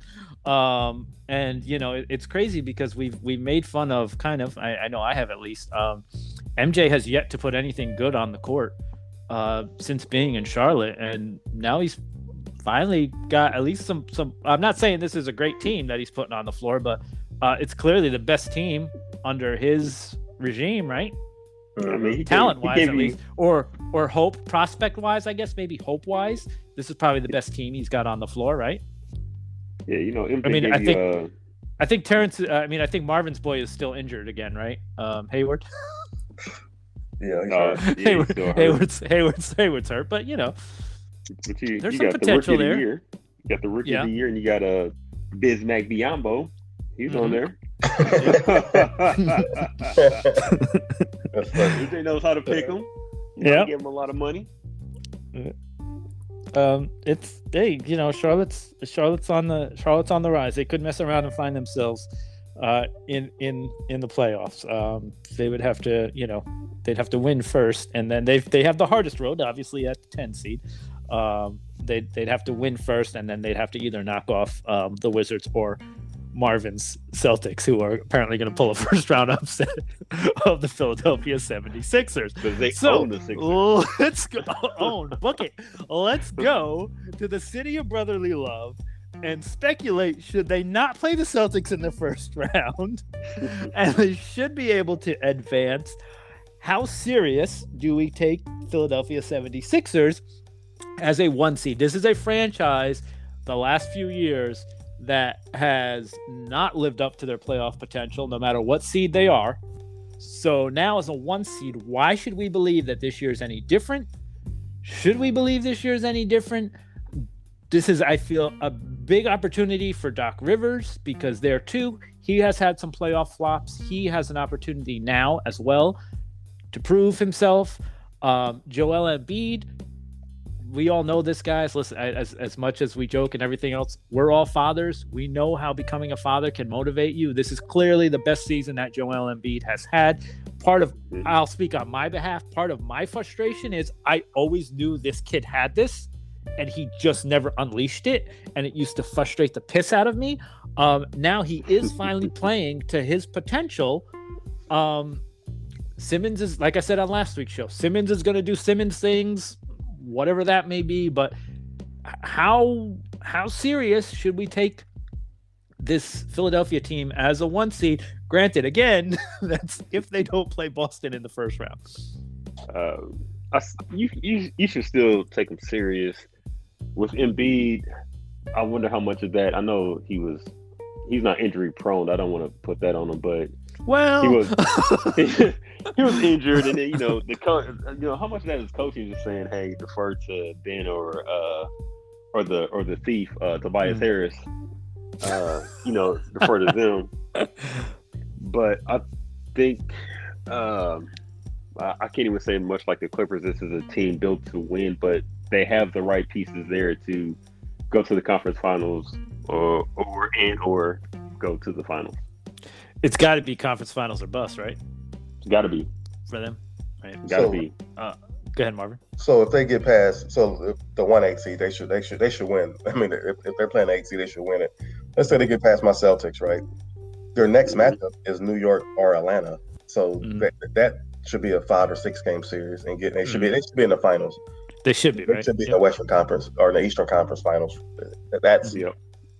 And then depending on how that series goes would determine what you need to do with that team next year. Yeah, I'm not saying Agreed. finals are bust. Um, because I don't think you can in the Eastern Conference. Like I don't I don't think for any of these top 3 teams at least you can really say finals are bust because you can say conference finals are bust, but I don't think it's uh necessarily a finals or bust situation. Maybe a little bit more pressure on Brooklyn because of all the bank accounts. Um, but again, I don't think if for some reason, and we'll talk about Brooklyn now, if for some Before reason talk Brooklyn let me, doesn't Let me mention something. Yep. This is the wrong year for Milwaukee not to have the best seed. this is Right. a year they have one seed. Right. Right. I talked about Milwaukee a lot on last week's show, and we'll we'll, we'll get to them in a bit. Um, so Brooklyn, clearly, I mean, don't get me wrong, in our heads, it seems like it should be finals or bust for Brooklyn, but I don't think that it's not like they're going to blow this team up if they don't make the finals this year. Are there going to be, you know, maybe some sad, sad faces? Is um, I feel like there was some kind of bet. I don't. I got to go back and listen to old shows now. Ricardo made some kind of bet, right? If they make it to the finals or something, I don't know. Uh, there was he had something. It's Uh, a jersey he has to get, right? I mean, he got, right? Something. The jersey's coming back out or something. he has to do Yeah. something, right? Um, so that's how confident he is. But in all honesty, uh, and I'm being real here when I say this, I don't. To me, I still feel like I don't have a good temperature of this team yet. I feel like I feel like if they're all together, they're going to be like the Avengers. But I still don't really know that for sure because I really haven't seen them all together yet this season. Uh, in Right. multiple different facets, they're all good and they're all great. You, you put, you know, Harden and Kyrie on the floor together, great. You put Harden and, and Durant on the floor together, great. Um, you know, you mix them and interchangeable and and great. Um, you know, and you you you, you get um, what's his name? Uh, Blake Griffin. Blake Griffin with the McLovins, you know, with the McLovin Jordans on, um, you know, but you know, you've got all these these pieces there. Um, but then I'm gonna bring it up, and I brought it up on last week's show, and and, and you guys tell me this, um, because again, I'm, I'm I'm knocking Doc Rivers right on some playoff flops and everything else, um. But Doc's won a championship, but you know, but again, there's been some time. Last year, perfect example: Clippers playoff flop. Um, are we trusting and i'm going to say this coaching wise i feel that as they advance and as we get deeper into the playoffs the x's and o's i feel personally are coming from D'Antoni, not steve nash do we really trust him down the stretch in a big playoff push coaching wise Uh, Uh, Uh, does coaching on a whole come into question for brooklyn at any point in these playoffs do you think could could potentially be a derailer for them if they, it- their second round matchup would be would come. Depends who they play in the second round. Mm. I think Miami's going to put a lot of coaching pressure on them if they play Miami. uh, I'm I'm going not to a big Eric record. Spoelstra fan, but I think Erik Spoelstra put a lot of pressure. the av guy the av guy I'm going on record saying Miami wins that series uh, against Milwaukee. Ooh. I, I just uh, outside of uh, the Greek Freak and who the- uh, who was it? Uh, uh, Jrue Holiday. Uh, I don't think it's enough. You don't like I'm Chris? saying, huh? Well, You don't like Middleton. Okay, Middleton? so Middleton, Middleton is Middleton. akin to a playoff P. right? And I talked about this last week. Middleton needs to step up. Like Middleton, in order for Milwaukee to make the finals, which I again I don't think is impossible. I really don't. This is a really good Milwaukee team. Um, and I felt like they should. I I love the addition of Jrue Holiday. Like I felt this team should be better this year. Um, but it all kind of boils down to Middleton, right? Like they, their their play. Like we the freak is going to be the freak. This team is going to be the team that they are. But they don't. I feel like it all it, it it boils down to Middleton, and we we always talk about you know to be fair, we always bang on Paul George. I feel like Middleton is right there with playoff P um, to getting you know the the playoff nickname there because he, we all know. I mean, he no showed last year, um, and and I feel like he's really got to step up. Now he's been playing well, but it's been the regular season. So, what what do you, Marvin? What are your I wasn't fully done talking about Brooklyn, but we can bounce back and forth here. Um, what what what do you think about the Bucks? Um, yeah, I come down to Khris Middleton. I looked at the last couple of playoff series that they played in. Khris Middleton averaged something like 11 points a game, something crazy like that. That that's Mhm. not good enough for your two your, your your second leading scorer to play that bad. I think the Milwaukee, I think Miami matchup is just a bad matchup because they can spread you out and and they can get Brook Lopez out the game. Mhm. Uh, they can they can play a zone up on on Giannis and make him shoot from outside. He's not the best outside shooter, so it's a bad matchup for Milwaukee. Uh, I think uh, I think they got I think they got dogfight. Like I'm with Terrence. I actually I think Miami can win that series. Mhm. I'm kind of I'm a favorite Milwaukee just because Miami's a six seed for a reason. But hell, they were what a five seed last year. Then they Yeah. So They, I guess they, the seed they, don't really matter. But they made a run. Yep.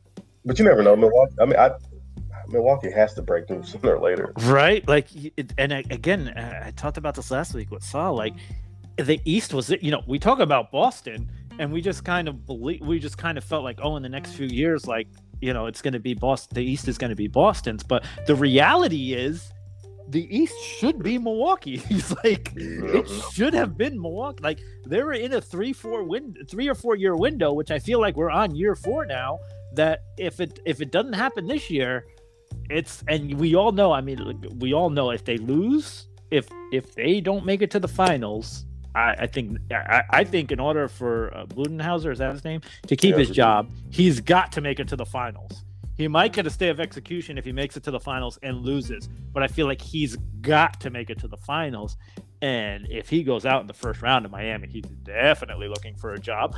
Um, Yeah, But- and There then but what else do you do? I mean, then then there too. I mean, you've got to start looking at making personnel changes, right? Because you've got to say, well, all right, well, how do we compete with with the Sixers and, and the Nets moving forward? Like, you know, yeah, you got to do something. You just signed Giannis to a huge contract. He's like I said last week, he's probably sitting in a room somewhere going fudge.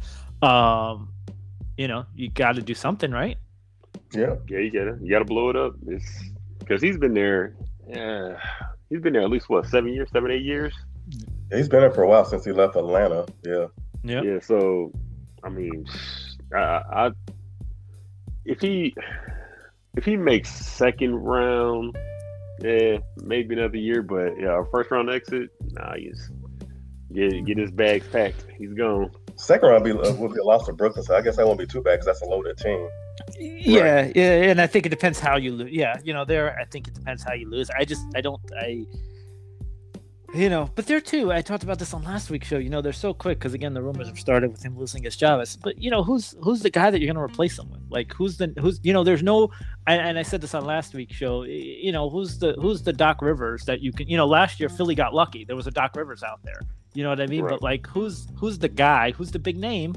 That you can replace him with. I mean, Jeff Van Gundy and Mark Jackson are still out there. Yeah. Yeah. I mean, Saul seems to think that they might try Jason Kidd again, and I'm like, oh, but who knows? I mean, it's wild. I, you know, I, I I don't know. I think it. I think it will be interesting to see what happens with in, in Boston because if they do change head coaches, I could easily see him winding up in Milwaukee.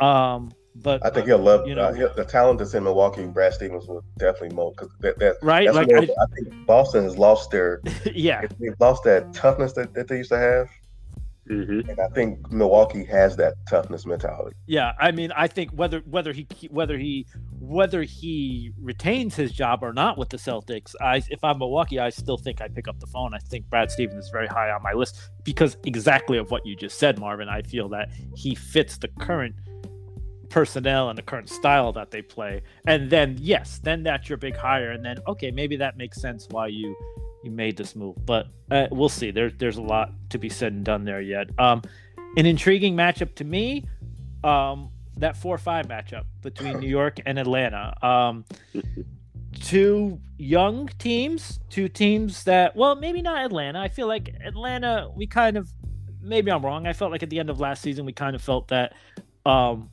Atlanta would be a lower cusp, you know, uh, playoff team that could make some noise, kind of on on the rise. Clearly, the, the Knicks have come out of nowhere, uh, all the way up to a four seed. They will have home court advantage, um, which is wild to think when you think about how much we make fun of fun of the Knicks. But again, like I said, Thibodeau definitely doing a, a, a coach of the year type job um, in New York. He got the right pieces right now. Um, what do you guys think about that matchup between between Atlanta and New York?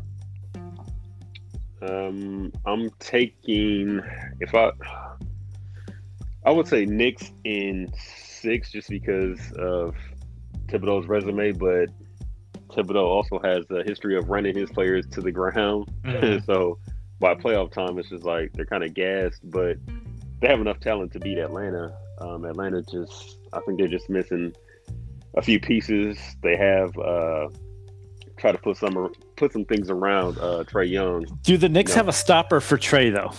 No, That's that's what makes me a little uncomfortable about that series for the Knicks. right? Kind of makes me lean towards Atlanta just a little. No, they don't have a stopper for him. But I mean, I mean, he just has a off night, two or three games. You know, that's two or three games in your belt. You just you you take the hits from him, and uh, they got the other young shooter. Uh, his name escapes me now, but they got him, and then they got Collins. So they got pieces, but I just don't think they have enough to beat the Knicks. Not not this year. Mm-hmm. Marvin, your take on that series? Yeah, um, I think this is a this this is a, a great t- uh, Thibodeau type team because it's no superstars on this team. So Yeah. everyone on this team is journeymen. So they Mm-hmm. so they know that this is how their their bread is butter. They have to play hard. They have to scrap. Mm-hmm. They don't have a, a KD that they can rely on. They have to all they have to all go go out there and play hard. Uh, I think they might not have necessarily have a a one on one stopper to Trae Young, but they have a good team defensive concept, and they got you know they got no uh, no uh, Noel uh, Nerlens Noel back there that can block shots. You got a beast with Randall inside, so I, I'm picking the Knicks to win this in five or six, just because Atlanta still relies on. I know this is a jump. I always go back to easy buckets, or is still the recipe, unless you are the Golden State Warriors. It's still Mhm. the recipe to win basketball games, and the the, the Hawks take too many threes. Still, to Yeah. me, they don't have Yeah. somebody who can get you an easy basket, and Randall can get you an easy basket for the Knicks. hmm Yep. Yeah, um, you know, Randall is is definitely playing um, at a high level. Kind of goes, ba- you know, uh, I kind of bring it back up again. It's sort of the Joel Embiid thing, you know. Randall, uh, you know, you become a father, and, and sometimes it motivates you, and we clearly see him playing motivated basketball. But you know, we always knew there was potential with Randall. There, you know, there too. Um, you know, but uh, is it coming? You know, he had that injury his first year in the league, and um, so you know, the Knicks, the Knicks have found themselves some guys who, again, they aren't superstars, but you know, are are some talented players. Or again, Thibodeau pairs up with Rose again, and and gets is getting the most out of him that he can. Um, do you think? Um, do you think RJ Barrett starts to emerge as a future star in these playoffs in this first round? I hope so. I mean, he has a talent. He just, to me, he's too much of a volume scorer. Mm-hmm. Like he doesn't get his shots.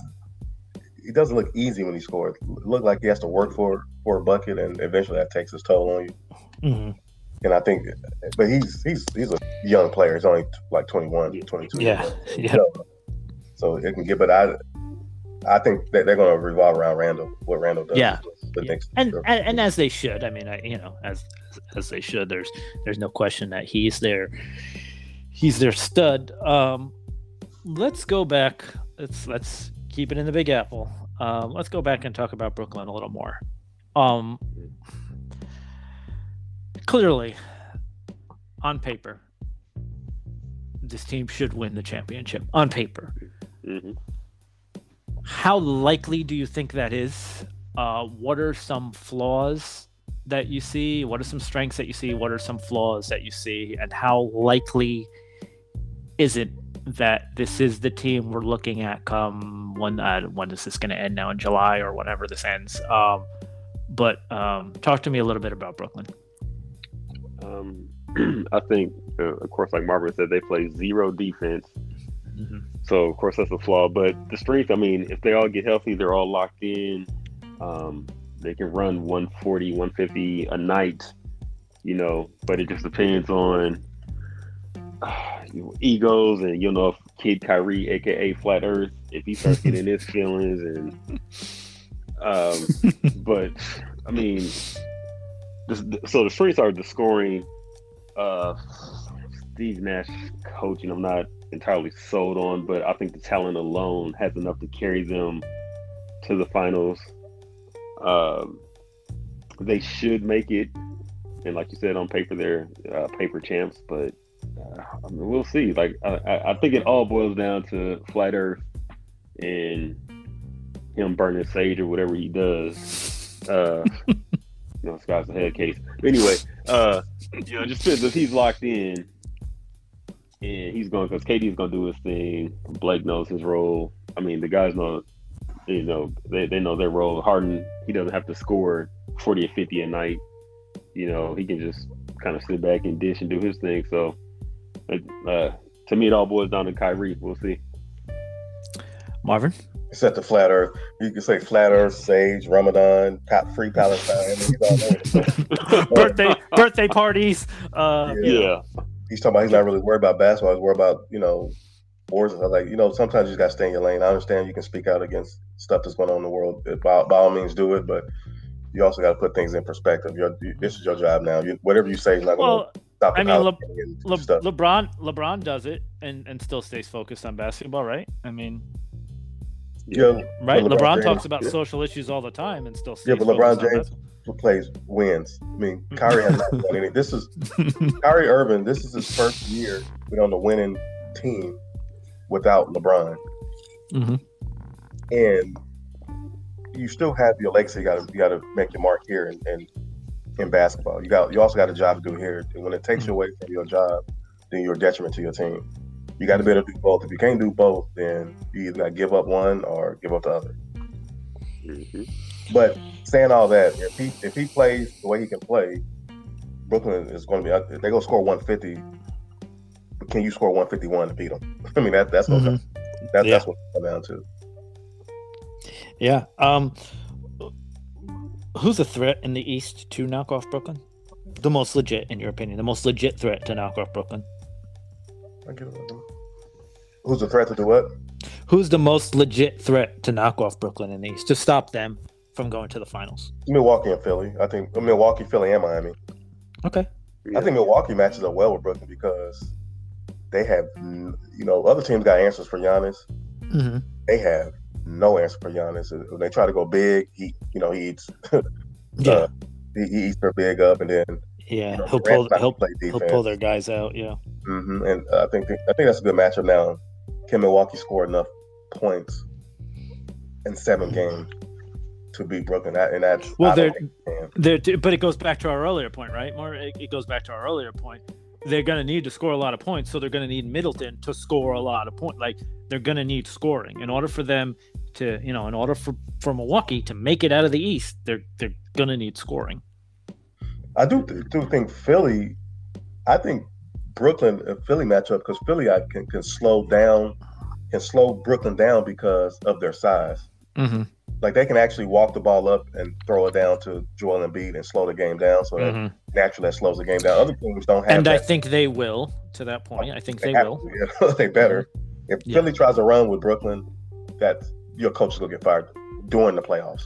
Yeah right? Doc Rivers gonna get fired during the playoffs if he tries to go out there and run because they don't have enough shooters, and you don't yeah. want to run when you got Joel Embiid. Walk the ball up mm-hmm. and post up Simmons too. I mean, if, if, they post up both Simmons and Embiid and just mm-hmm. slow the game down, make make Brooklyn yeah. play defense and make Brooklyn. Then you making Brooklyn in the fourth quarter have to make jump shots with tired legs because you're playing defense mm-hmm. for, for Yeah, I, I mean, looking at it, even even across the league, I mean, I think there are. Gosh, I don't even know. I'm trying to think teams that could match Brooklyn scoring wise across the league. And I mean, maybe clearly, I think before before the Murray injury, I think Denver probably could have matched scoring wise. But the Jazz can score. The Jazz can score, yeah. right? Um, I mean, the Lakers. I mean, I guess Phoenix, the Lakers. Yeah. LeBron make layups, they can you too. uh, but yeah, I mean, it's it's it's gonna take. You're right, Marvin. It's gonna take scoring. Um, you know, luckily, uh, you know, like you said, the Nets don't play defense, so you'll have the opportunity to. Um, but uh, it's so. Who? Uh, give me, give me a, uh, give me a pick out of the East. Who's? What are you guys thinking out of the East? Uh, oh, dirty bastard, Brooklyn. Brooklyn. Brooklyn. Bro- Brooklyn wins the conference finals in six games. It goes on to the finals. Um, is it is it hard? I, I, had this conversation with Saul last week. I don't know why. Throw seedings, every every throw everything out the window. It is just hard for me to not say Nets Lakers. Um, but again, I think so much of that depends. There's so many variables, right? Like LeBron's got to be healthy. Uh, we got to find out if this is really an ankle sprain or something more. KD's hamstring, or uh, or uh, not KD, um, AD's. I mean, for that matter, yeah, Harden's Harden's hamstring or, or groin, but same thing with AD. AD's hamstring or groin. Um, you know, Kyrie's got to keep his head in the game. Like, there's there's a lot of variables. Uh, you know, the Lakers got the Lakers got to make it into the playoffs from the play-in series. Um, there's just a lot, but I, I, I don't know. Um, it just it's weird. Again, throw throw seeding out. It just if all things are equal and they're healthy, it's just hard for me not to say Brooklyn, LA. Um, clearly, the Clippers are going to have something to say about that. I feel. Um, but Clipper Nets, I think so. That's going to be a good series. Mm-hmm. Yeah, because Clippers can score too yeah. against that team. they can score. I think that'd be a great matchup because it won't be any defense play. Like if Paul George can't score 25 plus against the Nets when he's getting guarded by Harden at times and he's getting switched with Joe Harris on him and stuff, he still can't score 25 plus. He's never going to win. Yeah. And I, I, I, I agree. Well, um, fellas, it's it's been fun as always. It's been fascinating. It's fun to uh, kind of live. You know, the games haven't started yet, so this is our opportunity to kind of live on Fantasy Island and um, you know prognosticate what we think is is going to happen. Uh, we were all pretty much dead wrong last year, right? Nobody got it right. we were all we were all dead wrong. Um, but um, what what we'll do is um, closer to the finals, we'll we'll circle the wagons. Probably what what I'll do here in, in a bit. Um, once we're into the playoffs, I will have. Uh, Ricardo and Shinju join us and, and, and we'll get their thoughts. And then once we get closer to the finals, we'll all kind of reconvene and uh, have our big powwow here and see how right or wrong um, we were. And then eventually kind of kind of pick maybe one, maybe once we get maybe once we get to the conference finals, we'll reconvene everybody. And uh, when we're down to four teams, we'll, shorten the window of us getting it wrong. right. Of, of, those four teams, uh, you know, we, we can pick who's going to the finals and, and, and who's going to win. Um, but it's been a, a pleasure as always. I thank you guys for coming on. Um, we'll hear back from you soon. Uh, Marvin, I probably will have you on sooner than later, most definitely, because we got to talk Dark Side of the Ring and A and E wrestling documentaries. Um, so you'll probably be back before you know it. Um, but I appreciate you having you guys on as always. Thanks for having us. Uh, no, no, no problem. Go enjoy the rest of your evening, fellas. All right, now. You too. Hi, this is Matt Farragher. You might remember me from your visit to Epcot Center circa 2000, 2001. I'd like to talk with you about my favorite brand of vegetarian chili, but first, let me tell you about my favorite podcast hosted by someone named Todd. You're listening to Random Thoughts and Best Regards, available on Apple, Google, Spotify, and more. Go listen and laugh. Today's Random Thought You can't solve a problem till you ask the right question. And that's today's Random Thought.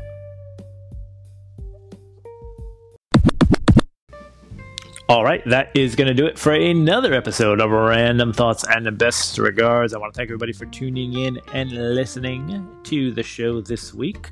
I would also like to give a big thank you to Marvin and Terrence for joining the show and having some fun and uh, bringing the insight when it comes to the NBA playoffs, which get underway this week. Uh, lots of knowledge dropped there by Marvin and T, and I appreciate them coming on and spending some time with us and uh, making me laugh and having a good time as always. I always love what those guys bring to the show, as well as everybody else who joins us and makes this show just that much better.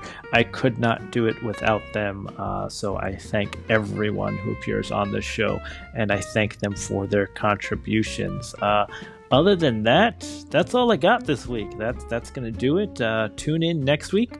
We will have another great episode. Uh, you keep coming back. I'll keep cranking them out. Uh, that's that's the promise here on Random Thoughts and Best Regards. So until then, Remember, tomorrow is a new day with no mistakes. Stay positive, test negative, do what you know is right, regardless of the choices others make. Say I love you, stay safe, stay healthy, and be kind to one another. Don't count the days, make the days count. Remember to look down the side streets because that's where the best stories are. And when you come to the fork in the road, take it. Thanks for listening to my dad's show.